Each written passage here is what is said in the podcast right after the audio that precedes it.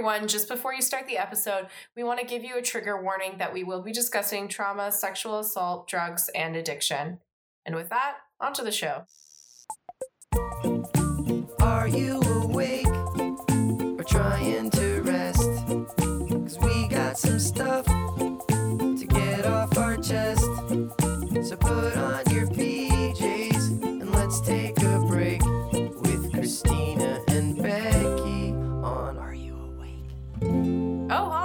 Christina Kozlovsky. And I'm Becky Griggs. We are two millennial pals living at opposite ends of the earth and here to discuss all the things that keep you up late at night. Each week, one of us will reveal the topic and then discuss our initial impressions. After that, the host with the most, or you know, the one covering this week's topic, will lead us into a triple D deep dive discussion. And then we'll snuggle up with segments at the end of the episode.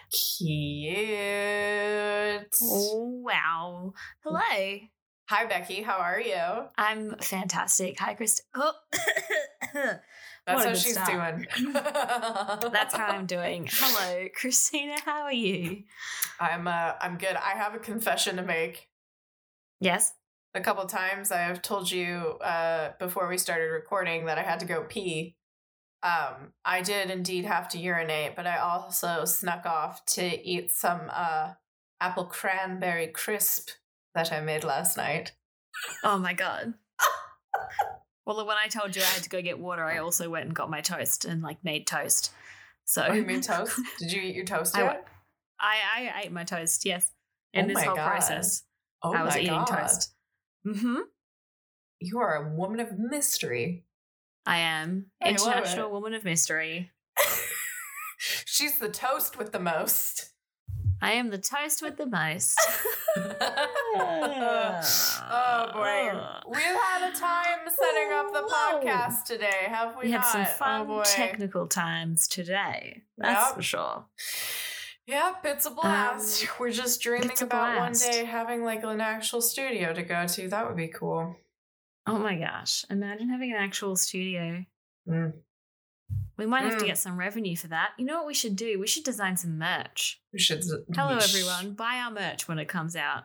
Yes, yes. We will design it. We'll make it. We'll make it cute. We'll make it classy, trendy, Mm-hmm. fun Mhm. for the whole family. Oh my gosh. The whole family, every single one. Grandma, your uncle. Your cat, your th- that's dog, it. That's your, your- whole family. Oh. your bunny, your hamster, Oh, yeah. All your pets. all your pets. We do Mhm. not discriminate. All animals. I would. Oh Um, man, if we could make costumes for mice. I mean, Oh my that- goodness. I mean, you could just kind of cut open a sock, right? Like a small sock. Well, that would be too big for the mouse. Anyway, speaking of mice outfits um, yeah. and things that have nothing to do with that, what's our topic today?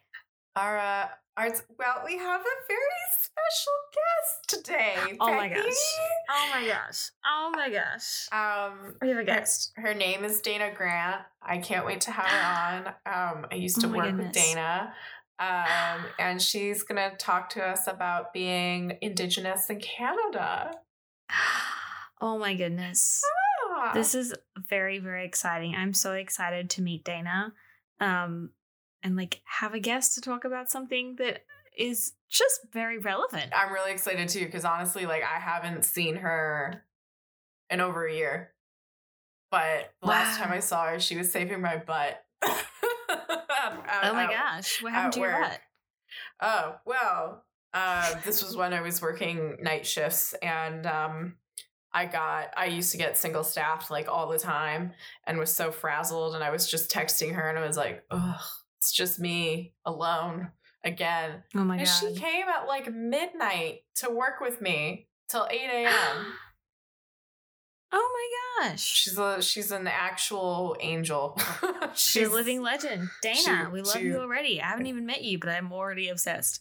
she's yeah dude she's awesome so i can't can't wait to uh, chat to her in a sec but becky how do you feel happy sad scared or angry Oh my gosh. Um I don't know. Like I don't know a lot about this topic because I'm not from Canada. Um Mhm. uh but also like possibly a bit angry because of the things that I do know with like just generally indigenous people in most countries get treated like garbage. Mm-hmm. Um, So I'm going to go ahead and say I got a bit of anger there, hmm but then also happy in the sense of like I have a lot of curiosity and I think there's some really wonderful things and like stuff to learn and stuff like that. So Yeah. happy and angry. You're uh, hapgry. Um, Happy. ang, ang, angpre. But yeah, I'm very excited. We're going to have Dana in a moment, Yeah. which is going to be really cool. Um, so should we just jump right on into a break so we can we can get started and get Dana Yeah. on? Let's hippity hoppity into a break. We'll see you in a sec. Hippity hoppity into a brickety brackety. Brickety bracket break. Hi, listeners. It's still us, Christina and Becky. Uh, if you didn't know, we're always down to learn about new movements, organizations, charities to support, or petitions in need of signatures. Do you know one worthy of a shout out? Email us at areyouawakepodcast at gmail.com.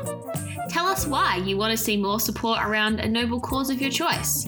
And it could get featured on the podcast. We can't wait to hear from you. I am thirsty for social justice, baby. Yeah, we can't wait. And Becky's thirst must be quenched. But in the meantime, back to the show, ho.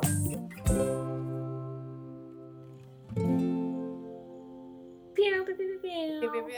Hello, hello. We're back. Words. Hello, we're back. We're words. Hello. We're back. We're back with Hello. Dana Grant. Hey. Oh my gosh. And I'm Becky with Dana Grant. live with Dana Grant. oh my gosh. Oh, oh, man. Well, um, Dana, I figured to start us off, um, do you want to tell the listeners a little bit about yourself, what you do, where you live, not your exact address, because that would be really creepy. Um, where you're from. Accepting holiday cards at. yeah, my PO box.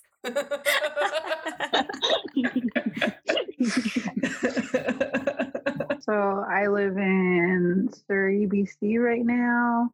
Um, I'm currently a youth care counselor with an organization in Vancouver. Going to be starting another job as a clinical counselor in Surrey wow. for weekends and then hopefully finishing some credits in January for social work. Also a counselor for my hometown Kitimat of the Haisla Nation. And yeah, I feel like that sounded like so much, but that's fine. You, uh, you- I would say I would say you a lot. You wear many hats. Uh, yes. and maybe and maybe just for listeners too because uh, becky's in sydney australia just to give them an idea of where kitimat is because they might not Uh, know Kitimat is located like I don't know. I hate it when people because whenever I tell people that I'm from Kitimat, nobody ever knows where that is, and they're like, "How did you get to Vancouver?" Because Kitimat is like like an 18 hour drive. from vancouver Yeah. Yeah. so it's like way past Prince George. It's like eight more hours past Prince George. are you guys kind of closer to the coast as well Oh God, don't ask me map questions. okay.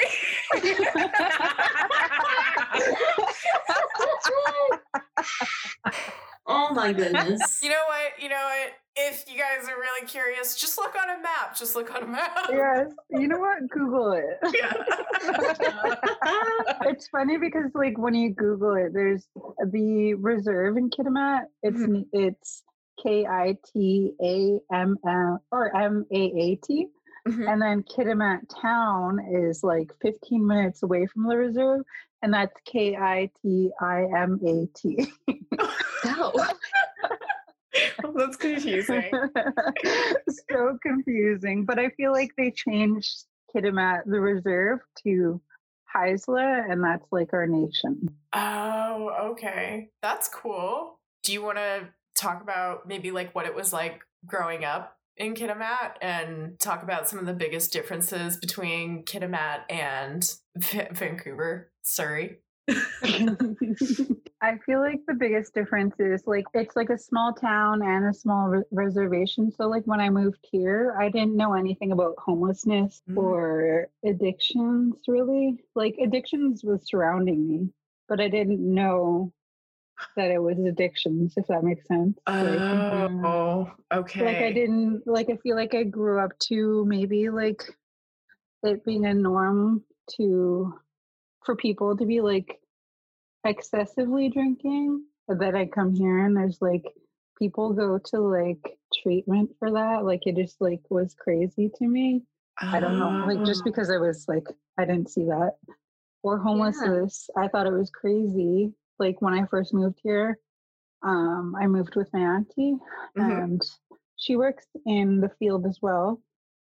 She worked at a shelter when I moved here, and I thought it was crazy that people were like people were panhandling. I thought that was so crazy. Like nobody's giving them food. Like like I couldn't believe it because like we grow up in Kitimat where like everybody helps everybody. Like everybody's like we're a community, and I feel like mm-hmm. one of the phrases that like I grew up learning was like it takes like a village to raise a family because like it wasn't just like my parents in my household like i grew up like at my grandparents place my auntie's place like i didn't just grow up living in with my parents. If somebody was struggling in the family then you took care of that person. So i guess i just thought it was crazy to me that people were on the streets but like it's a much much bigger aspect than that like you're in the city and i feel like you disconnect so much in the city. When you grow up in a small town you want to go to school or like college in a bigger city and the bigger city like that i always grew up thinking about was vancouver. And like you disconnect from your culture so much when you move to the city like you don't you don't have your whole family you don't have like the culture surrounding you so i can see how it's easy to like get lost in the city and like lose the ways that you had because you're not really connected to your culture Wow. Yeah. That that makes a lot of sense. And I wonder with growing up in so many different like in growing up within a village essentially, right? In in your aunties, uncles, grandparents, you know, cousins and all of that. Do you find it kind of like diversified your scope growing up too? Like you got to see kind of more opinions and I grew up with like my parents' point of view on things and then my grandparents' point of view on things. And like when I was younger, I didn't realize that my grandparents had like such an old school way of thinking of things. And like I didn't get why my mom didn't tell her certain things. Like there was this one time, this is a terrible story, but there's this one time where um, we had got caught stealing once and like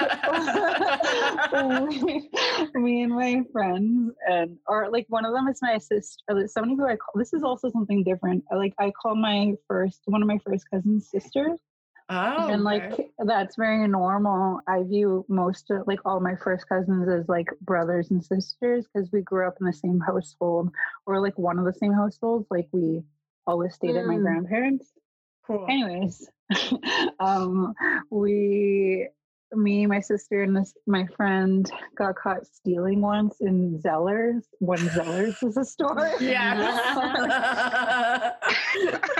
We're not dating ourselves at all here. Nobody knows what zellers is Oh, then we man. can't be friends all the Aussies listening are like, I have no idea what it is. Oh, it's like it's like it was like Canadian Target, but not very good. but anyway, so you guys you guys got caught stealing something in Yeah. Zellers. and like we we like we all we went to the police station and like it was a whole thing and we got banned from Zellers Anyways, like I thought that, like I feel like my parents did. were- My parents were mad, obviously, Mhm. but they weren't like it wasn't the end of the world, sort of thing. Yeah. And then I had mentioned it to my grandparents at like a dinner once. And I forget why I said it. I said something about like, oh yeah, I forgot. I, I was maybe it was because I was grounded. And my grandparents asked why I was grounded, and like my mom was just staring at me like she didn't want me to stay. and then I'm Yeah. like, I got caught stealing from Zellers. and my mom was just looking so disappointed at me, and my grand looked at her like, "What?" Oh my I feel like I spent more time with my grandparents. Maybe they were just trying to like save me a little because like they were really religious and I went to like a like a Bible conference before with them. Oh, oh yeah. Yeah, yeah, like yeah. I went to like many things with them church related. I also went to Bible camp before, which is Oh crazy to think like that I'm native and I went to all those things. Yeah, I was gonna say, like, how do you how do you feel about that now that you're older? I almost got kicked out of the Bible camp for encouraging smoking on ground. oh my god! Oh my god! I feel like um before, like when I was younger, I never learned about residential schools when I was in school Right. that I remember. Like I just remember learning about like the World War and stuff like that. Mhm. Like I don't recall learning about residential schools. Um, I feel like the only First Nations related thing that i had was First Nations art. I still don't remember the instructor being First Nations. Right. And I remember, like in the First Nations First Nations art, I did a piece, and I did it a different color than what she wanted. hmm And then she was like, "You can't do that that color." And I'm like, "Why?" and she said that because uh, she wanted it like art, like in in Haisla, the main sort of colors are red and black, Okay. and that's what she wanted me to do. And then I was like, "Well, I want it this way because I like the way it looks." Yeah. And she said that I was going to get docked marks for that. And I was like, like, Oh my gosh. you think you are? I'm still going to do it my colors. You can dock my marks if you want. I almost feel like it's like, who are they to say? I mean, for one, it's art. Two, like you you are high Heislet, so it's just like Uh, my whole story, my whole thing to that was like, I never learned about residential school. So like now looking back at me going to like Bible camp and like all these different church Mm-hmm. related things, Mm-hmm. I think it's crazy to me. Like I feel like maybe I wouldn't have, but like also like my grandparents like own a church in the reservation. Like my grandparents went to residential school and I feel like that's part of the like a big part of the reason why my grandfather um is very religious. Oh yeah. We should clarify that. Not everybody would know. Do you do you want me to explain it, Dana, or do you want to say it? Uh, do you want to explain it? Because like I feel like I don't want to say it, and then I'm like, what if I say like uh, this is like Yeah, I'll say it. No worries. Yeah. Um, so for those of you who don't know, um, residential schools were put in place by the Canadian government and also the Catholic Church in an effort to um, assimilate um, Indigenous peoples in Canada, and so they were really horrible. Can I just quickly ask what residential school is? So the whole idea of residential schools in Canada first came from the French missionaries in 1620, and this idea didn't work out and didn't last long because no indigenous parents wanted to send their children to these schools. But then from the 1830s to the 1880s, churches started to set up individual schools that were similar to residential schools, but not part of a residential school system necessarily and it says the first schools created by the government of Canada were opened in 1883 and they the schools were designed to destroy indigenous culture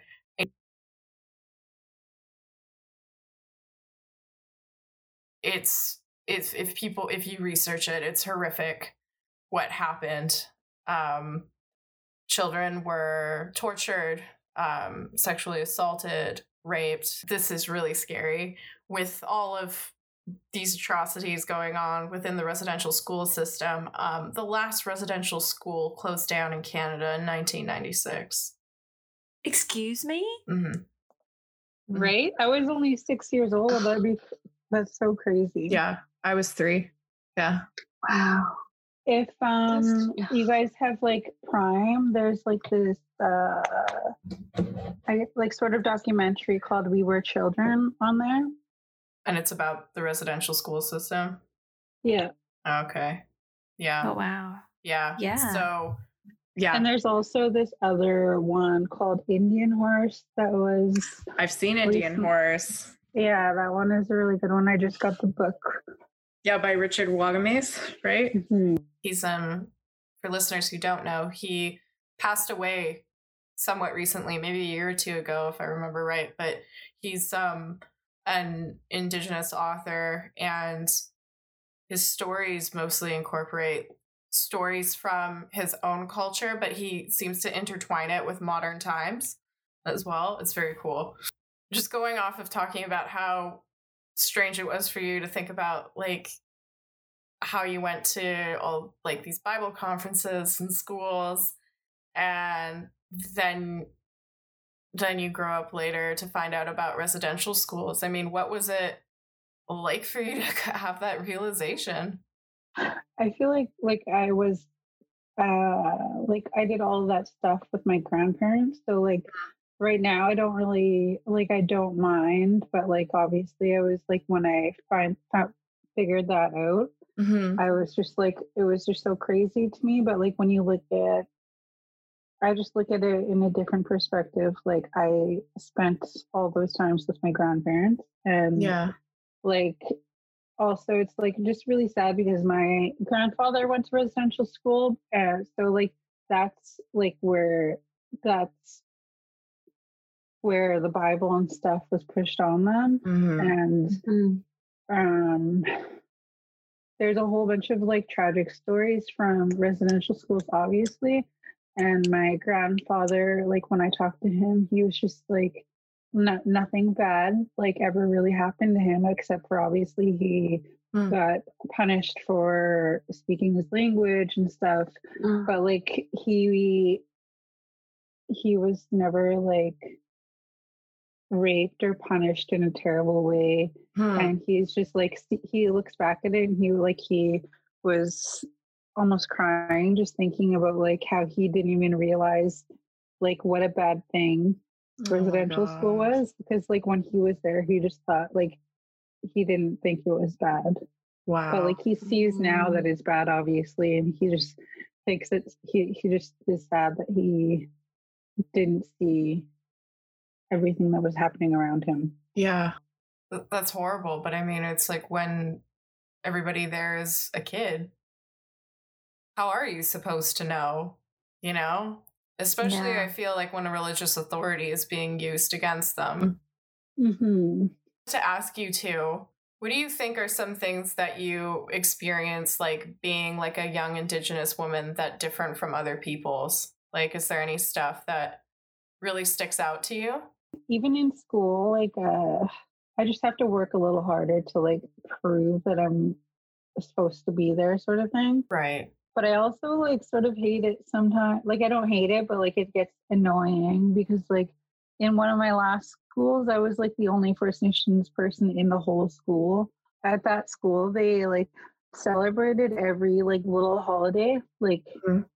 random things like different cultural things and they would do something for that culture whatever holiday it was but they didn't do anything for for like our holiday Mm-hmm. Oh. which which was uh, and i pointed that out and they didn't like say anything i feel like i have to be more i guess like on guard with anything i do like even traveling Mhm. um growing up you like when you hear about like uh the missing and murdered women and like i'm from kitimat and that's like along the highway of tears Oh, really? and like hearing a lot about that like i feel like uh it sort of like scares you i guess Yeah. Yeah. I think maybe I should briefly explain too for people who don't know. There is um, a whole movement in Canada for the missing and murdered um, Indigenous women because on the Highway of Tears, which is a highway in primarily probably northern BC, but I feel like it, it comes up from the interior as well, right? yeah along that highway, there's been a lot of women who have um, never been seen again, never come home, or um, Mhm. they've been found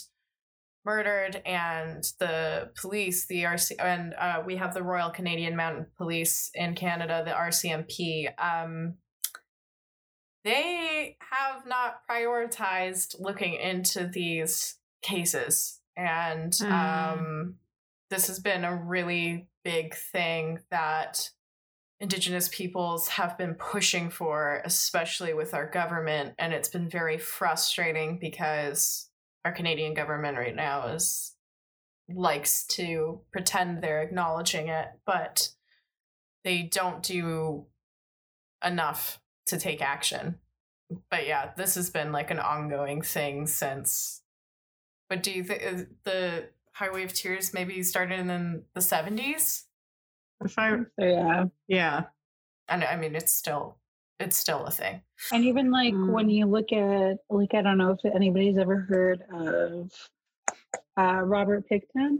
Mm-hmm. like there was numerous um, women that were missing then and they didn't do anything for a long time and i forget how many women there were but there's a book on robert pickton called on the farm i feel like that was a good book to read because it talked about all the women and like their history and everything because i feel like um a lot of the women were like in the downtown east side so like i feel like they label them right away as Right. yeah, yeah they label them as something negative right away and they didn't like everybody came from everybody came, like has their own story it's not just like a negative story yeah, so i feel like that was a good book because it talked about their whole history and everything and how they came from good families and everything obviously because i feel like a lot of people just don't think that Yeah, absolutely. And for those of you who don't know, um, Robert Willie Pickton is a Canadian serial killer who was convicted in 2007 of the second degree murders of six women. He was arrested in 2002 and he was the subject of a lengthy investigation that yielded evidence of numerous other murders. Uh, Pickton was charged with the deaths of an additional 20 women. Many Oh of my them, God. hmm Yeah, many of them from Vancouver's downtown east side. And for those of you who don't know about uh, the downtown Ah. east side, um, Dana and I both work in the area.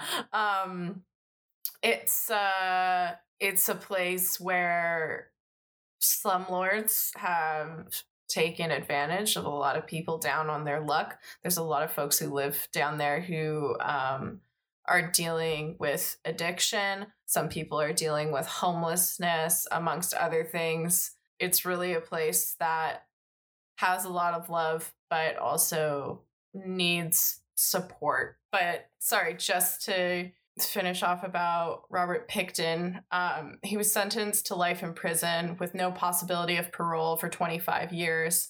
And that's the longest sentence for murder under Canadian law at the time um, that he was sentenced. And during the trial's first day of jury evidence, the Crown stated that Pickton had confessed to 49 murders to an undercover agent from the Office of Inspector General who was posing as a cellmate.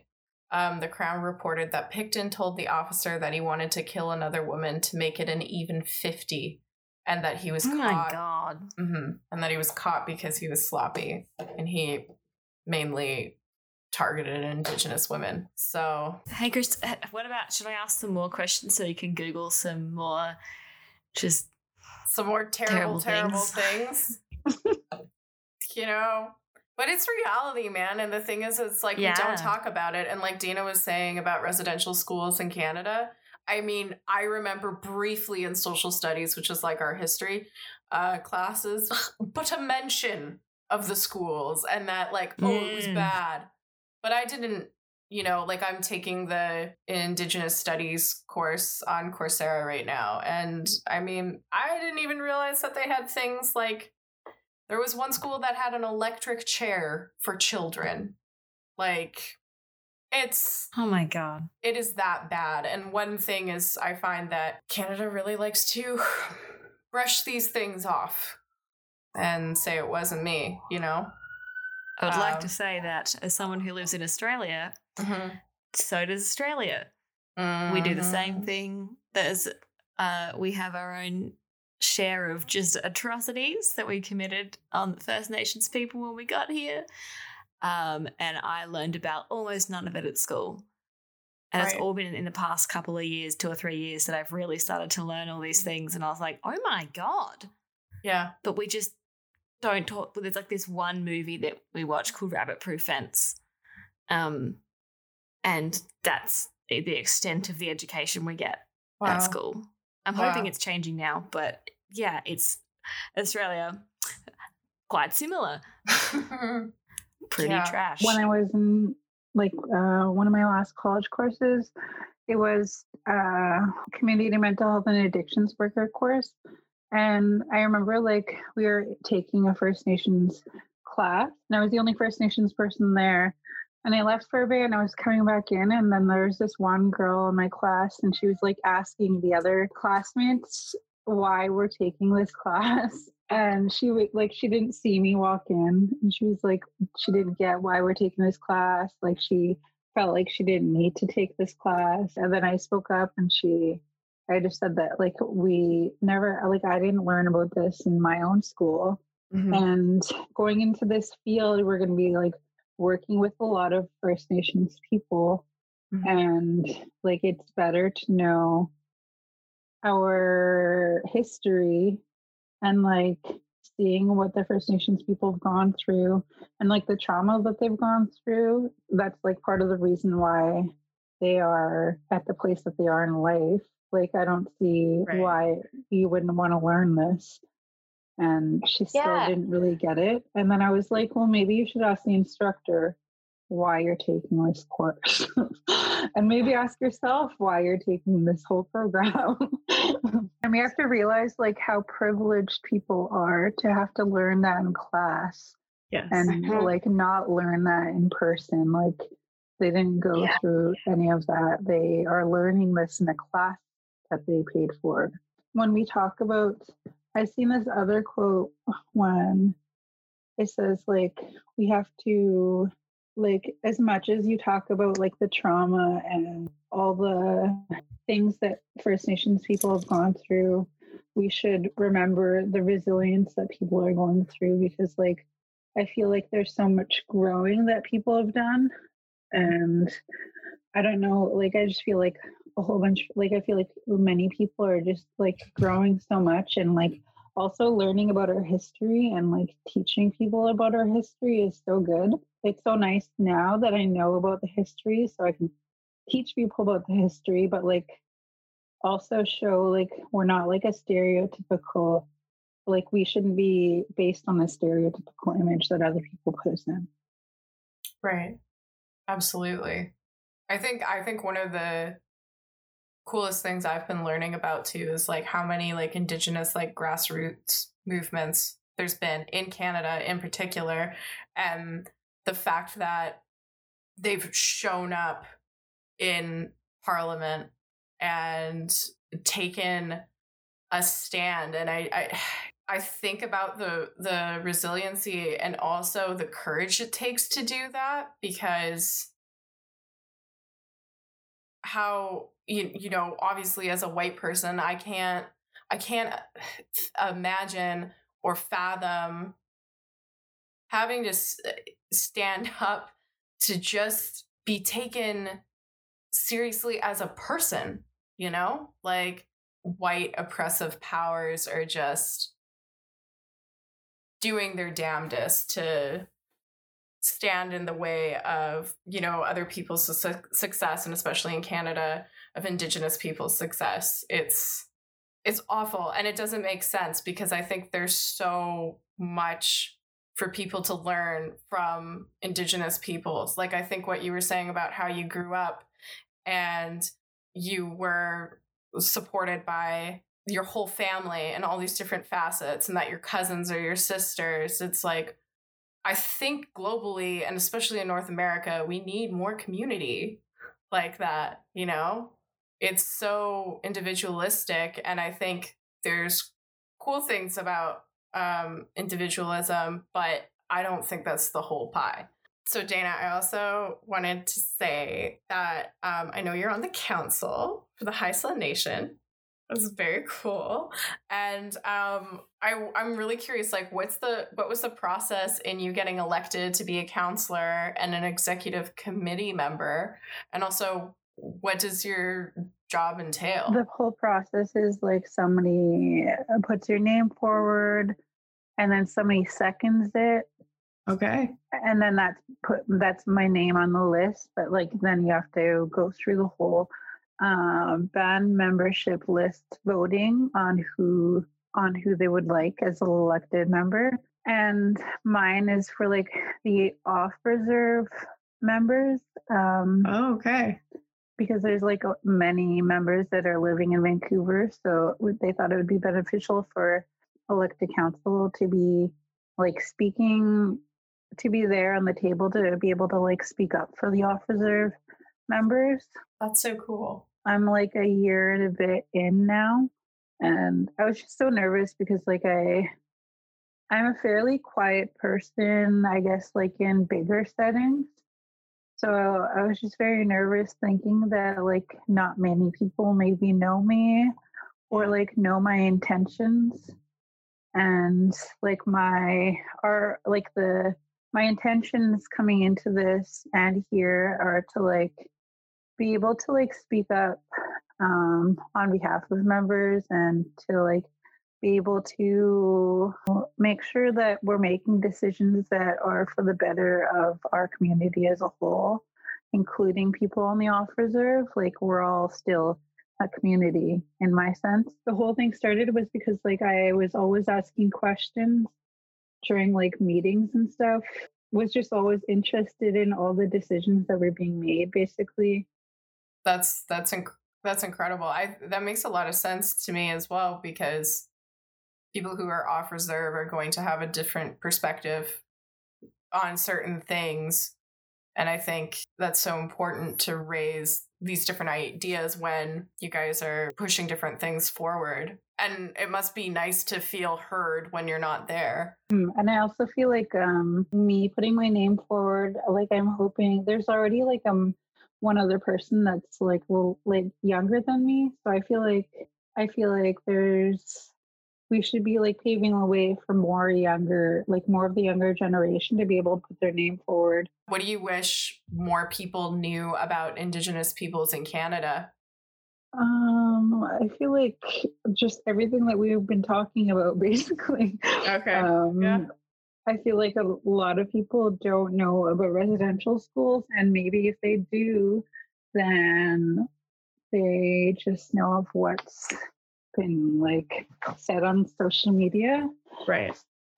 And like even one of my very close friends, when I first met her, like her view was very different. She I remember her saying something like, Why are we still talking about residential schools when it happened so long ago? And she's my best friend now. She doesn't think that Wow. anymore. but like I remember her I remember going off on her. and like I don't know, like just educating her on all the different things that happen at residential schools, and also just talking about intergenerational trauma and how it affects everybody. Like it affects me, like it affects everybody that Mm. grew up. Like people grew up in homes with alcoholism, and like my parents went grew up with their parents in residential schools and then they coped with it with alcoholism so they weren't really parents to my parents. Right. so my parents that's all my parents know. And then that's what they do with me growing up is like them being alcoholics not really knowing how to like parent Right. me because like their parents never did the same thing and that's all from residential schools like that's all from Yeah. trauma and people coping with the tr- trauma that they've been through so it affects everybody in the long run and like it affects our generation just by seeing it and like i seen like another quote where it says healing starts when one of the family members like decide to start feeling it sort of thing like Mm, trauma ends when you want to start to heal from it basically yeah. i also um, used to drink a lot and like party a lot and do other stuff a lot Mhm. and Yeah. i'm like i'm like uh, um over like two years sober now so it's like a lot of working That's Um, amazing. That's really Yeah. awesome. I feel like it's a lot of working. Thank you. It's a lot of working on myself and working on like stuff that I've gone through growing up. So like, Yeah. yeah, it only stops when you want to like start feeling everything that's happened. And I can understand that's been scary. And we also have such a culture of escapism and how drinking and partying and doing all kinds of things can really be encouraged. you know? Like, how hard is it to step away from that and be like, oh my God, I have to do this really hard fucking work? And it's like, uh, I feel like even that is a privilege because when you look at Mm. like the people in the downtown east side, like I've seen and try to help so many people like with their own decisions, like we help people where they're at. Yeah. So like if somebody wants to like go to treatment or something, then there's like the treatment by Main and Hastings, which is so close.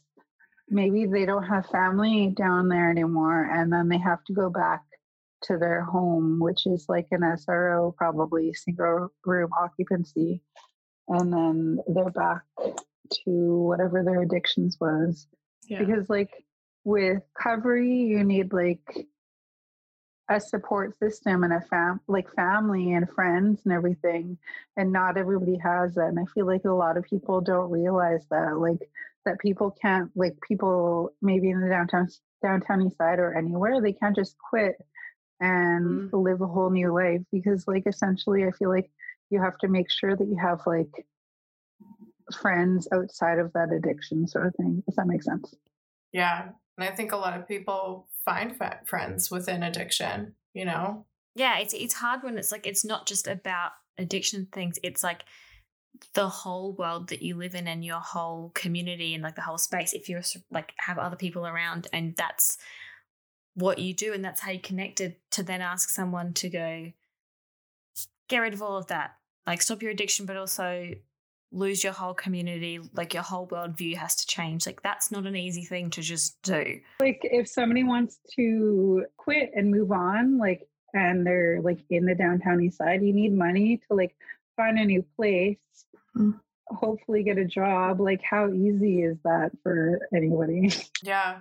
I also think about too how addiction is so tough because it's like you have like this finite moment of when if this person is like all right i'm going to make the change you also need the systems to work for you. And often when people want to get into treatment centers if they do have the privilege of signing up they're waiting. And so by the time they get in they might be on a different cycle within their addiction again and they're not going to want to start. And so it's it's horrible. I like I, I i feel like with recovery it's like it almost should be treated like the er of like okay this person is needs to go in they go in now. There's this one uh, first nations lady and she was uh, she talks a lot about first nations issues on her tiktok and one of the comments was like do all of you guys just like want to complain and bitch and moan or something like that something along those lines Oh and then God. she responded with like a video and it was really like i she was really well spoken answering it Mhm. like as politely as she could um she said something about like we're we don't bitch and complain we are just finally like speaking up and we're not being quiet for anybody. Basically, we're gonna speak back and like stand up for ourselves. We're not just gonna like sit back and stand still. I, I think about too how people don't recognize their privilege and the fact that it's like you feel free to go on and be an asshole, but then you're going like I feel like they would expect for her response to be like eloquent and thought out and not reactive. Do you know what I mean? Because they they or they would want it to be reactive because it'd be like, oh, see, like proves my point. And I also think though too, anger is really fucking justified and it doesn't matter. Like she shouldn't have to feel compelled to find that kindness. The things Mm. that we also learned in school was like a lot about our privilege. Hmm. Like, and I feel like I've tried to like um we did a lot of presentations obviously in school and a lot of the people in my class were like triggered all the time Oh. and would get maybe mad or annoyed or something. And like I get triggers in school and everything, but I made a like I just like made a comment saying like what a privilege it is to be able to walk out but you're when you're in the field when you're working and like something triggering happens for you Mm-hmm. you can't leave and tell the person that you're triggered sort of thing i don't know if i just went off on a whole different thing But no, that absolutely makes sense, especially for the kind of work you do. If you're working primarily with different indigenous com- like communities as well, that's stuff comes up and you're like I'm dealing with my own trauma right now with your trauma, but you have to be the professional and take care of them before you can go and take care of yourself. i feel like i have many books that everybody should read Yeah. that's like talks about um, Please. First Nations and First Nations history, and Mhm. one of them is um, 21 Things You May Not Know About the Indian Act. It's called Bob, it's from Bob Joseph. They didn't want potlatches and cultural ceremonies, they, they wanted that illegal. Mhm. And like, Do you mind explaining what the Indian Act is for those who don't know? AKA me. oh God, why do you do this to me? I'm sorry. Becky doesn't know. She's in Australia. They don't have it. the roots of the Indian Act lie in the Bagot report of 1844 that recommended that control over Indian matters be centralized, that the children be sent to boarding schools away from their influence of their communities and culture, that the Indians be encouraged to assume the European concept of free enterprise and that the land be individually owned under the Indian land registry system in which they could sell to each other but not to non Indians. The Bob Saget report provided the framework of the Indian Act in 1876. aka uh the british being like oh oh oh well pretend I gotta say, that sounds a bit similar to what Australia wow has done. oh my god again the Who english knew? Ah, what a bunch of lads. oh man but and and we still have the indian act in place in canada which i think is worth mentioning really? yes yes Ah, Um, but there's also um, um, Pierre Elliott Trudeau, who's one of our prime ministers, and Jean Chrétien, who later was a prime minister. But I, they, um, I believe, they tried to wipe out the Indian Act with something called the White Paper, which was also a horrible piece of legislation that they wanted to push forward. And then there were a bunch of Indigenous activists who were like, "No, do not change this." You already put something horrible in place and we're going to mm, try to correct what you've done so don't shove something else that's worse and try to like sweep it under the rug you need to acknowledge this that you have this in place and we we need to change it I was gonna say one of the things on here, like that I had highlighted when I was reading it. Mhm. It says only males over the age of 23 were allowed to vote. And it states Indian women were not given the right to vote in band elections until 1951. And they always use the word Indian. I don't, that triggers me so much. Ugh. And it triggers. I feel like uh, the word Indian doesn't obvi- doesn't trigger everybody. Like I know, like my grandparents always use that term, and Mm. my my mom uses that term once in a while. And like my grandparents, like grew up listening to that term, so Right. like they don't see it like they don't see it as in, in in a negative way, and my Mhm. mom doesn't really see it in a negative way just like I see it in a negative way because like I grew up being bullied before like a lot of the times like and that word was used like in a negative way towards me. I'm so sorry. Dana, I was wondering, uh, do you have a favorite like Haisla phrase, story, or food? Like what's what's one of your favorite things from your culture? Um I feel like I grew up so privileged with seafood and I didn't grow I didn't appreciate it as much growing up. Like I feel like I didn't really like I like it and now I love it and I'm so far away that I like that I can't get as like I I remember in the summer I would have like salmon every day basically if I was at like my grandparents' house and now I wish I can go back and have that and actually like appreciate that. And I feel like one of my favorite foods, um, my favorite dishes to have is something called lija, and it's like fish soup basically with fish, potatoes, and those are the main ingredients that I remember and that I love. and I remember like I feel like it- it's such an acquired taste if you like fish because it's obviously very fishy, Mm. but it's so delicious. Also, another acquired taste is something that is called oolichan grease, Oh. and I hated that growing up. And like I, we have that with uh, like jarred salmon and seaweed oh. chopped up seaweed and rice and then you put oolichan grease in it to mix it all up and like before i didn't really like it as a kid and now i'm like adding so much to my dish and you also add the, you also add that to the soup as well Oh, what, what, what does it taste like? i don't even like know how to explain it Is it like bitter? it's a very strong strong taste and I feel like the uh, different nations like around my community make it Mhm.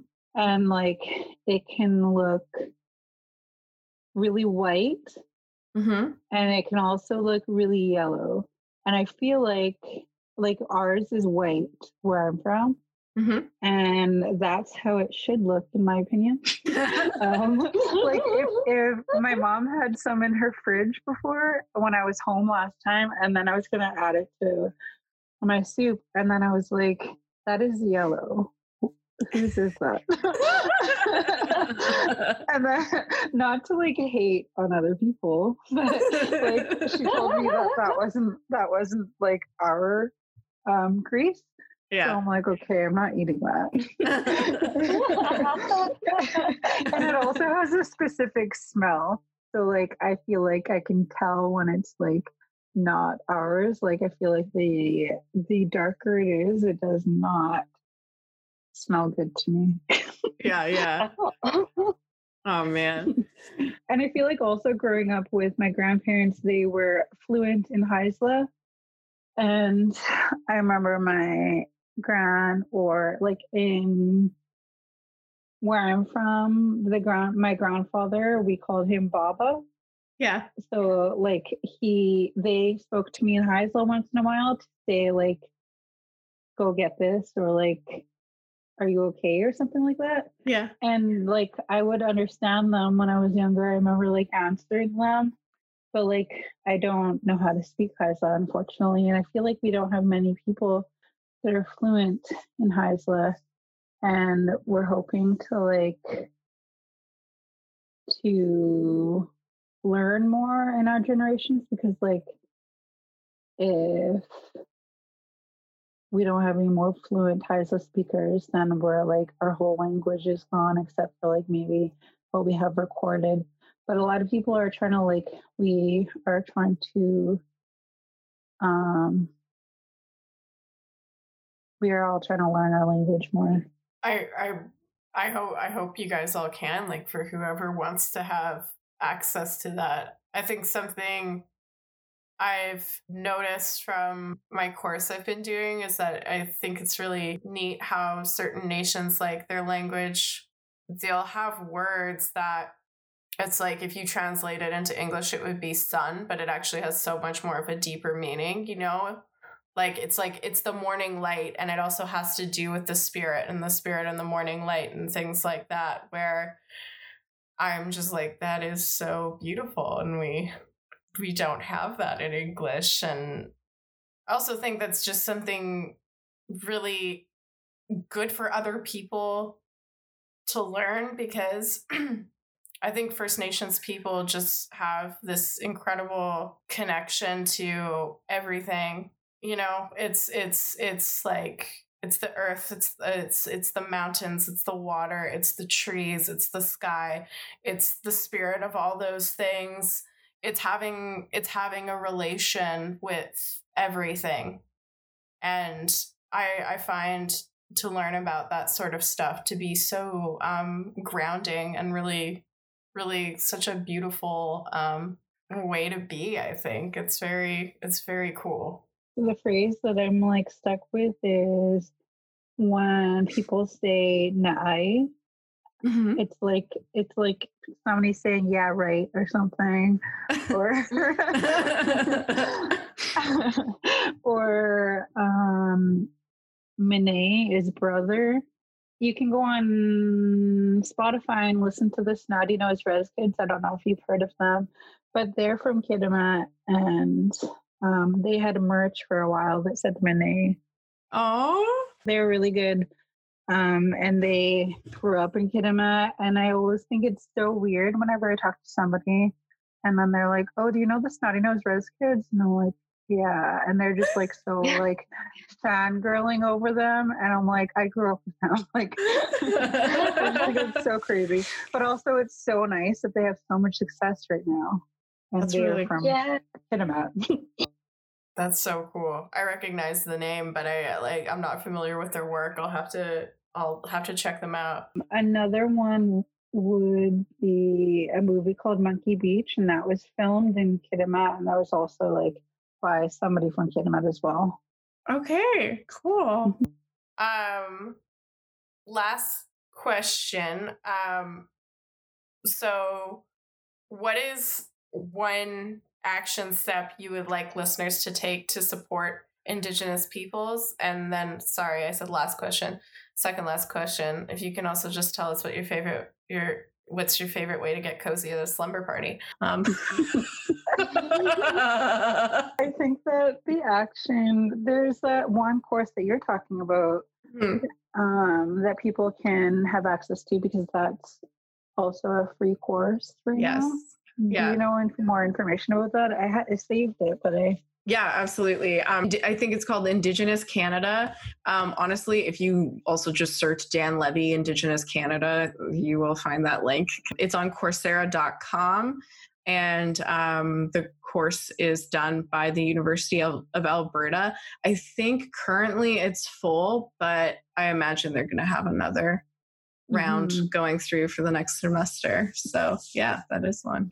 And I think they're just like looking, there's like many different books that people can read, like the 21 Things That You Didn't Know About the Indian Act. And there's one called A National Crime, and that talks about the history. And I can just go on about all the different books. Yeah, maybe I'll put some um in our because we do an Instagram post for the episode. I can put a list of some of the books that you recommend in there. Cool. Yeah, Yeah, what's your favorite way to get cozy at a slumber party?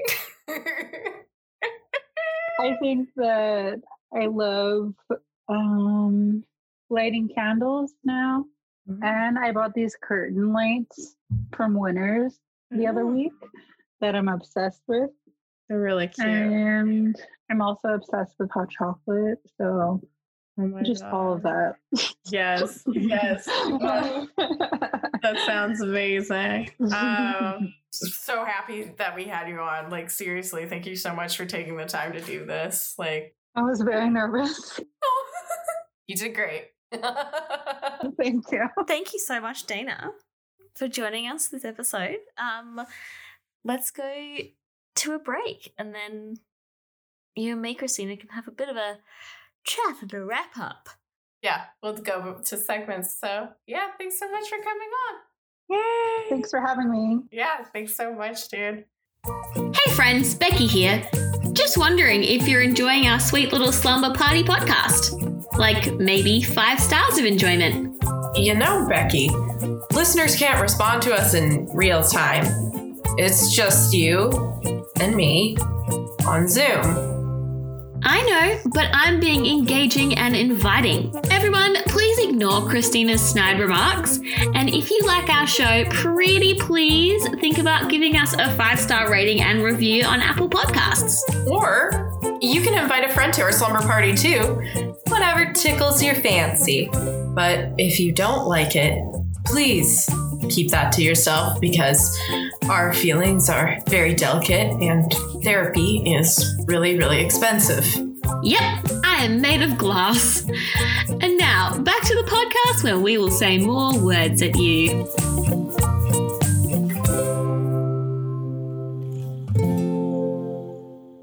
Oh my gosh, we're back. We're back. And Dana has left us. Um, What a gift she was.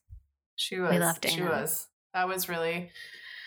Oh, that was really informative and um, fun and heavy. Um, so Becky, you up? You feeling happy, sad, scared, angry? I am up. And look, I'm hmm. I'm feel like I'm feeling a little bit sad with some of the things I learned. Um, although it's it's one of those things where it's like I know that there's bad things, but I don't know what they are. And then when you find out what they are, you're like, oh, that's pretty shit. Um, but then also having said that, I feel pretty happy and like inspired and stuff by like just like the resilience and fight and all this stuff that indigenous people shouldn't have to do like it's like it sucks that they have to go and fight and do like do all this stuff but also it's so cool seeing this like strength and power and everything is just awesome Yeah. you know so Yeah, it is. It is awesome, and I think it's also like echoes that, especially like you know you and me being like white women. It's like we also really have to step the fuck up and do some. It's important to listen to like it's our voice is not the voice that needs to be amplified and that kind of thing but then also it is still important for us to speak up though because we have so much privilege behind us that we don't have to carry around this specific weight directly on our shoulders but if we can do what we can to like share some of that like take a bit away so it's not completely in someone else's hands to have to deal with everything that they've had to go through. If that makes sense. Yeah, absolutely. And I think I think like when I say like step the fuck up, I mean actually to like leverage our privilege in assisting others and recognizing where our privilege lies. I also think, you know, when we were talking about addictions and whatnot, or talking about Vancouver's downtown east side, because a lot of people pass judgment on that place, maybe maybe stop for a second, reflect and ask why why do I have this opinion? Where is it coming from? And I mean, honestly, you know, like the easiest way to immediately support and make an impact is to put a donation through. So if you can find an organization and even just put in a couple bucks if that's all you have, that's something. And then also, you know, look at like the local your local movements going on and um see if there's a way you can get involved, you know? Yeah. Wow. Should we hippity hoppity into uh some segmentes? Oh my gosh, let's do some segments. Okay. Wow. Becky, do you have us something nice or something spice or a sugar rush? I this week have a sugar rush, aka a favorite thing. A new favorite thing. And that is because as some people may know, we're heading into the holiday season. Um I found a video on TikTok that is a Christmas craft, and you can make these little beanies, like little toques, as you might say in Canada. You can make these little winter hats. Um, out of you get yarn and you get you can cut up a toilet roll like the cardboard ring and then you wrap the bits of yarn around it and then you tie it and you push it through. Into the whole thing. And it makes these little tiny little like winter hat little beanie toque things. And then um you uh, you can like put them on a string and make them into a garland or you can hang them as like little individual ornaments um like decorations. And i've been making them like in in the evenings if i sit down to watch the crown which i have been watching the heck out of oh my god i have so many opinions about prince charles. Um but i digress. Uh, i've been making these little winter hats and they're really cute and maybe i'll put a photo on our instagram. Who knows? That's adorable. yeah, because this is the first year that like I'm living in a place where I can decorate for Christmas. Because first of all, I'm not going home to South Australia for Christmas because of you know 2020. Um, Yeah. So I'm in my own space, and I'm like, I can. There's no because before it's like, what's the point in decorating if I go home halfway through November and then I'm home for all of December? Like, it's not that much point me decorating where I live, but also I've always had roommates, and like it's never been my own space. And now Yeah. I have my own space, and I can decorate it, and I'm going to be here for Christmas. Um, so I'm very excited. Yay. I'm going to Oh, go so full awesome. holiday holiday time. You know? Aw. Yeah. I love that. That is so sweet. Yeah, that's I my ca- that's I my guess- sugar rush. I guess I kind of have a sugar rush too, because as soon as you said um you were watching The Crown, I was like, Oh my ooh, Oh my god. Actually, I'm gonna go two on for two shows. my Okay, gosh. Becky Becky had brought them up to me many a year ago. Um Oh my gosh. and I so had like excited. watched their YouTube videos and I liked them. but um Aunty Donna's Big Ol' House of Fun. Oh my Fuck gosh. yeah. Aunty Donna's Big Old House of Fun on Oh. Netflix. Oh, morning brown, morning brown. I love I love some morning brown. It's coffee, you fuck. Auntie Anyone Donna, who does- those who may not know, are Mhm. a comedic, a comedy sketch group from Melbourne, in or like Victoria in um, Australia. Yeah. And there's actually six of them who are part of it, but there are three guys who are like the faces, who are like the thing, and then there's the the music guy and the director and the like editor, filming person, like a writer, director. Yeah, there's there's six Oh, of them, okay. and they're all great and talented. Yes. Yeah.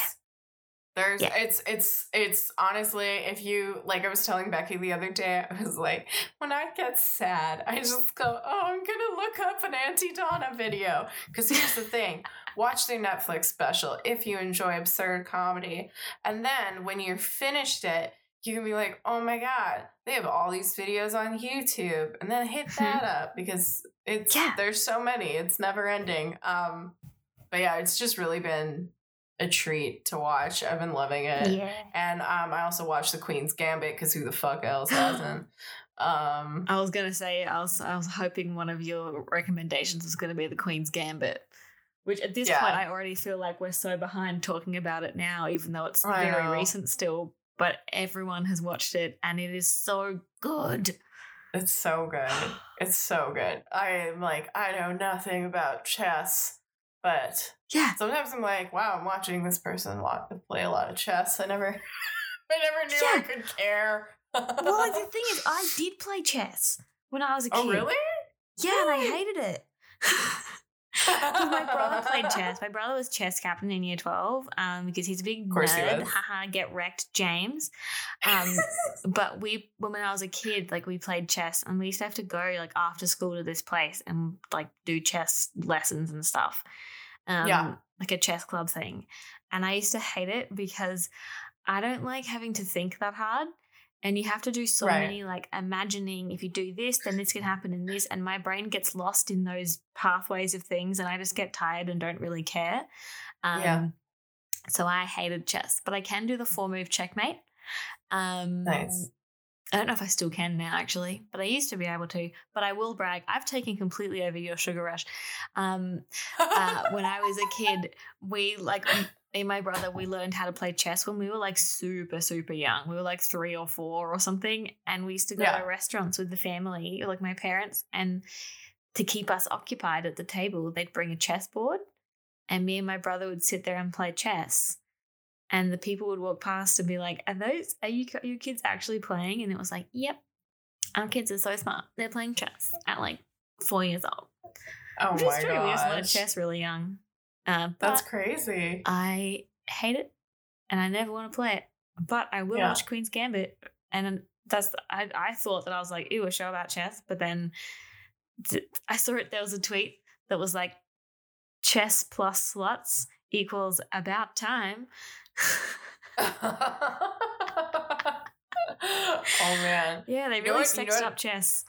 They really, really sexed up chess because I was gonna say um the fashion in that show. mwah. Oh, Oh my Oh. god! The oh my god. Oh my god. The um the leading ladies clothes, Beth, Beth Harmon, aka Beth. Anya Taylor Joy. Oh my Oh, god. What I wanted even even her outfits that they're like, oh, this is shit. I was like, oh, that's cute. Yeah, we were like trying to make fun of her outfit, saying she looks dorky, and it's like, she looks awesome though. Yeah, I know. I was like, this isn't this isn't working for regular people. Maybe this is working for LA people. Um however Oh, it's so good. um I I am in love with it. So yeah, just like Yeah. enjoying some shows and um you know, like I said at the beginning of the episode, I was eating an apple cranberry crisp and um that is delighting me still. oh my gosh. And Are you gonna have more yeah. after we finish recording? For sure. I'm just like, am I gonna make spaghetti for dinner? I don't know. It's kind of late now, and I might just eat. I mean, might as well just have to, might just have to have some more apple cranberry crisp. Hell yeah! Have you been? oh, I was gonna ask. Have you been watching The Crown? No, I'm so behind, but I know I Ah. should be watching it because I want to watch it because it's the the Princess Diana one. Maybe that's what I'll start tonight. Yeah. Well, there's going to be two Princess Diana seasons, which I didn't fully realize. But there's like a second one. There's the because the next season now after this one that's just come out is that they're all going to go up in age again. oh my god. Um, so they're getting there's a whole set of new actors again after this season. God um, damn. And so they're going to have like a slightly older Diana and like I think Imelda Staunton is playing the Queen and Jonathan Pryce is playing Philip. It's a whole thing. Wow. Um, but basically, I remember I was watching it and then I was wondering if my friend Joey was watching. And then, like, within 10 minutes, she happened to randomly text me and she was like, Oh my God, so I'm watching The Crown. And I was like, Okay, good, good, good, good, good, good. And then I got a text from her the next day going, I'm going to start the Prince Charles Hate Club. Um, because we all hate Prince Charles. But also, I just hate Yeah. the royal family in general after watching that season. Mm. My God. It's you look you think about Harry and Meghan leaving, you're like, that makes so much more sense. Yeah. Yeah. I- I, think about oh that my stuff God. a lot. Absolute Yeah. just lunacy. I feel like I've realized I've said on the podcast that like I was gonna be in quarantine and then I've not been in quarantine because my partner's been staying Oh, in. America longer because of things. Mhm. So, but he's gonna be back uh early mid December. And um my time is limited to watch The Crown. So, Oh. You gotta so get I've on got a chore. I do. I do. Yes. Next that- week I'm gonna ask you to keep me up to let me know where you're up to in Oh, the crown. jeez. This You is this is up. podcast homework. Mm-hmm. I'm giving you homework, babe. Damn. Okay. Mhm. Well, with that, maybe we should uh get into sleepy weepy time. Time for and, sleepy um, weepy time. I'll uh, I'll update you guys on my crown watching next week. Yes. Okay. There's a train going past my window, perhaps Mm. as as a signal to say farewell to this episode. farewell to you all. Yes. Thank you. And once again, thank you to Dana. You're a Thank you Living legend. so much. Yeah, thank you so much to Dana. Oh my gosh, that was that was an awesome, awesome interview. Can't thank her Yeah. enough. Seriously. And um, thank you all, all you Ingrids for listening. All you Ingrid. All of you. thank you, Ingrid. We love you. Have a good sleep. okay, have a good sleep. Bye-bye. Bye.